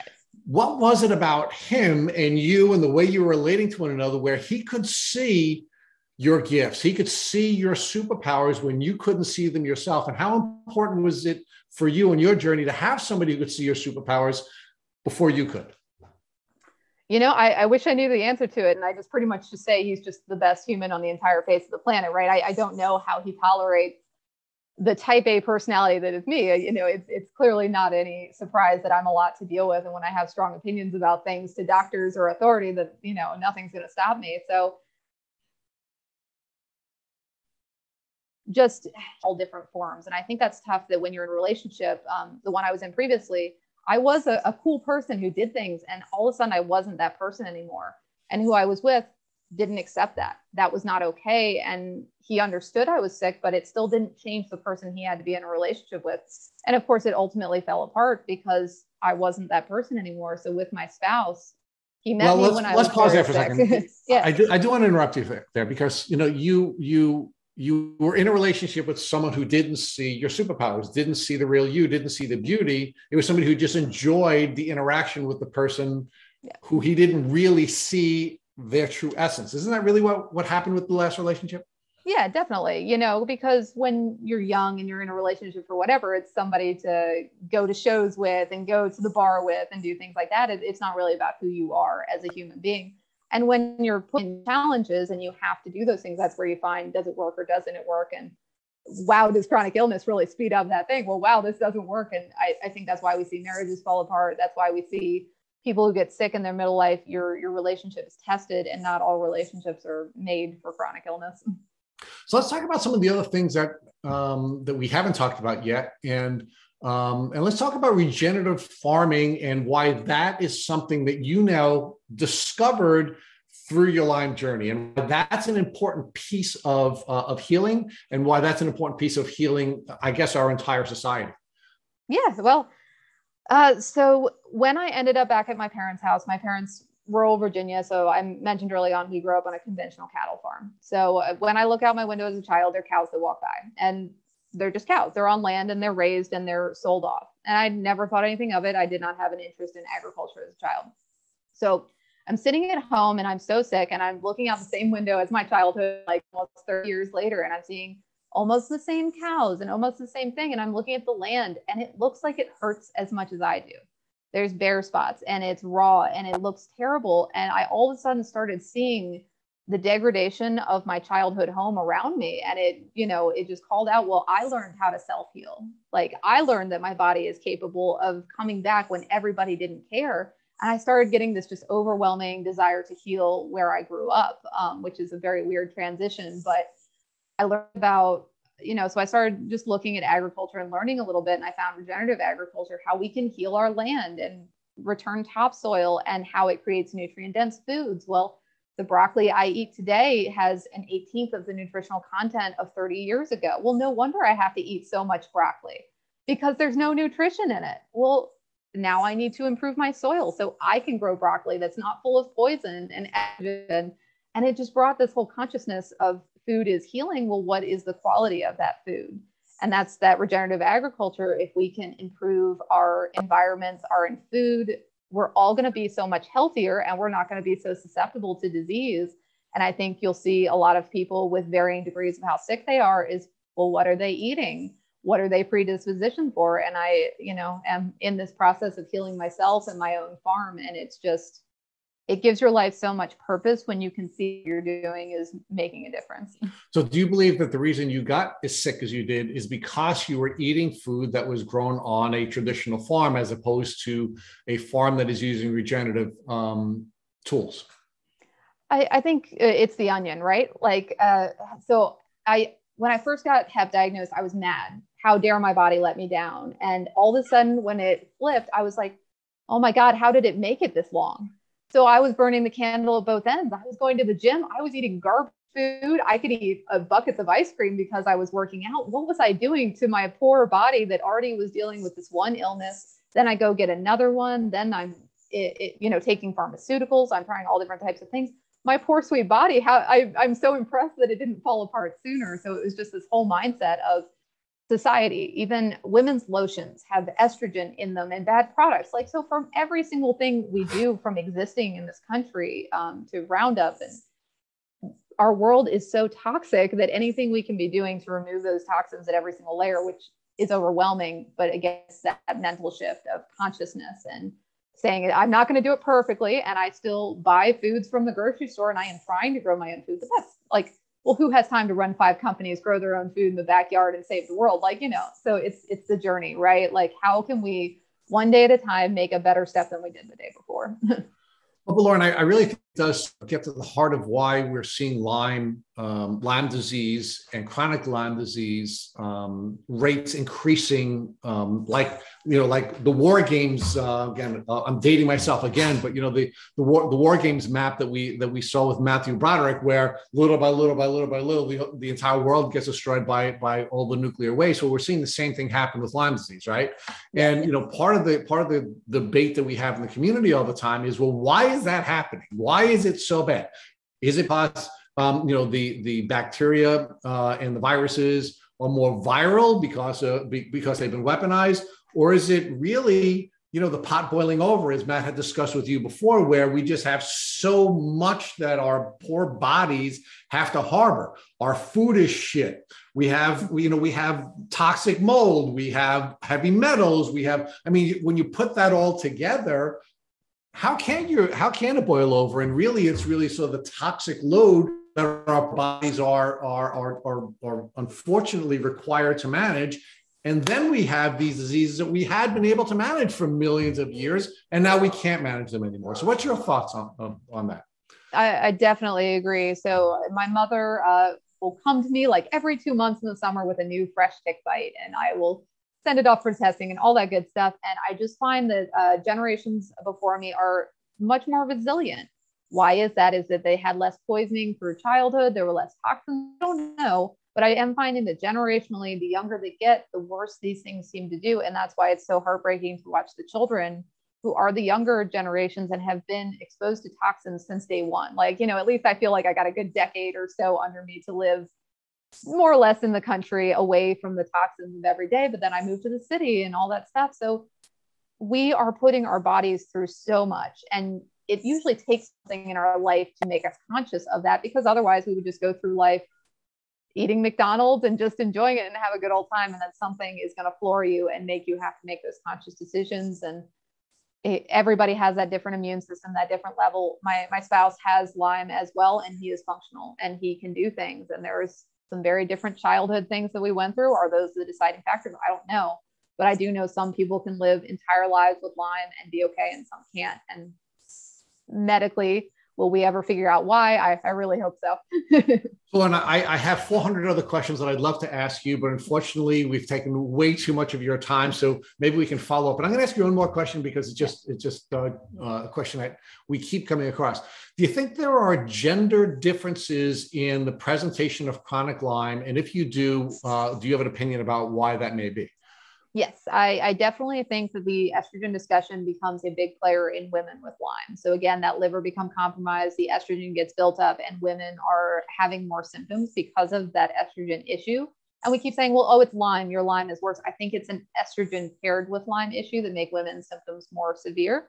That doesn't exclude men, right? Because men can have estrogen issues as well. But I do find that women seem to be more heavily affected. And I believe it's the hormone imbalances associated with it um, men seem to be able to respond to treatments better as well and seem to be able to bounce back faster. And so I do believe that seems to be the difference. And again, that's my unprofessional general experience, but we we all notice that there's a whole lot of women there and less men. yeah, I mean, we, we certainly see that in our community that it's it's largely female, and I think I think folks are afraid to you know touch on the gender differences, and I understand that as well. Um, and and there certainly can be uh, I, I, think elements of women being gaslit at a greater rate than men, that the medical system certainly is not as fair to women as it is to men. I think there are a lot of different factors, but there does seem to be an overwhelmingly larger number of women than men. And when we interview men, uh, in many cases, they'll say to Matt, Well, finally, I'm talking to another guy because while I'm in the Lyme community, I very rarely get to talk to another guy. So Um, you know, I think one of the virtues of going through what we went through with COVID, we saw that the male immune system was not as capable of managing COVID as the female system. So we're now sort of at least comfortable with seeing that there, there are some, in some cases, gender differences with the way that diseases present and the immune system responds to them. So um, again, I, I, I, I, have 400 other questions, but I will not, uh, I will not uh, keep you any longer as much as I'm enjoying the debate.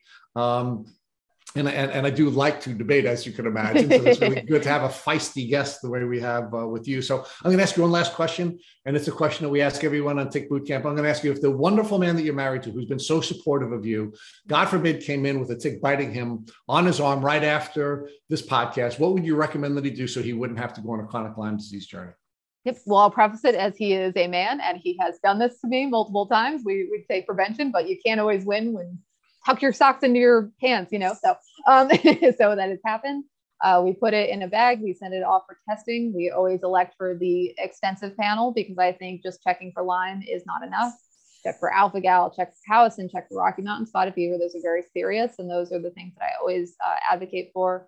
We start a herbal protocol of andrographis, which is the equivalent of doxy in the herbal world and we always pursue it for at least three weeks, whether or not that tick comes back negative or positive. If it's negative, we're a little bit closer in the clear, but we still continue it. So I just believe if you can hit it at the root and stop it from spreading, I think that's the best thing you can do. Again, doxy is also a great option, just harder to get a hold of, um, and a practitioner needs to authorize it. But take some advocacy effort to test the tick and to do something preventative in the meantime.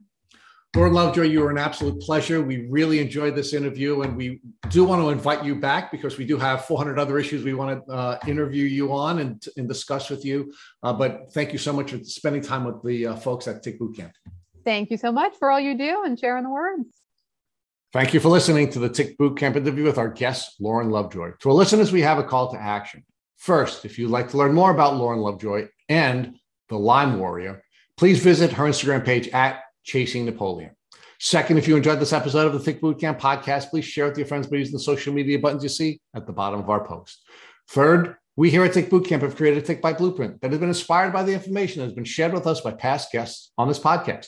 We urge you to visit our website at tickbootcamp.com to view our blueprint. Please note we would appreciate any input or any improvements you would like to share with us.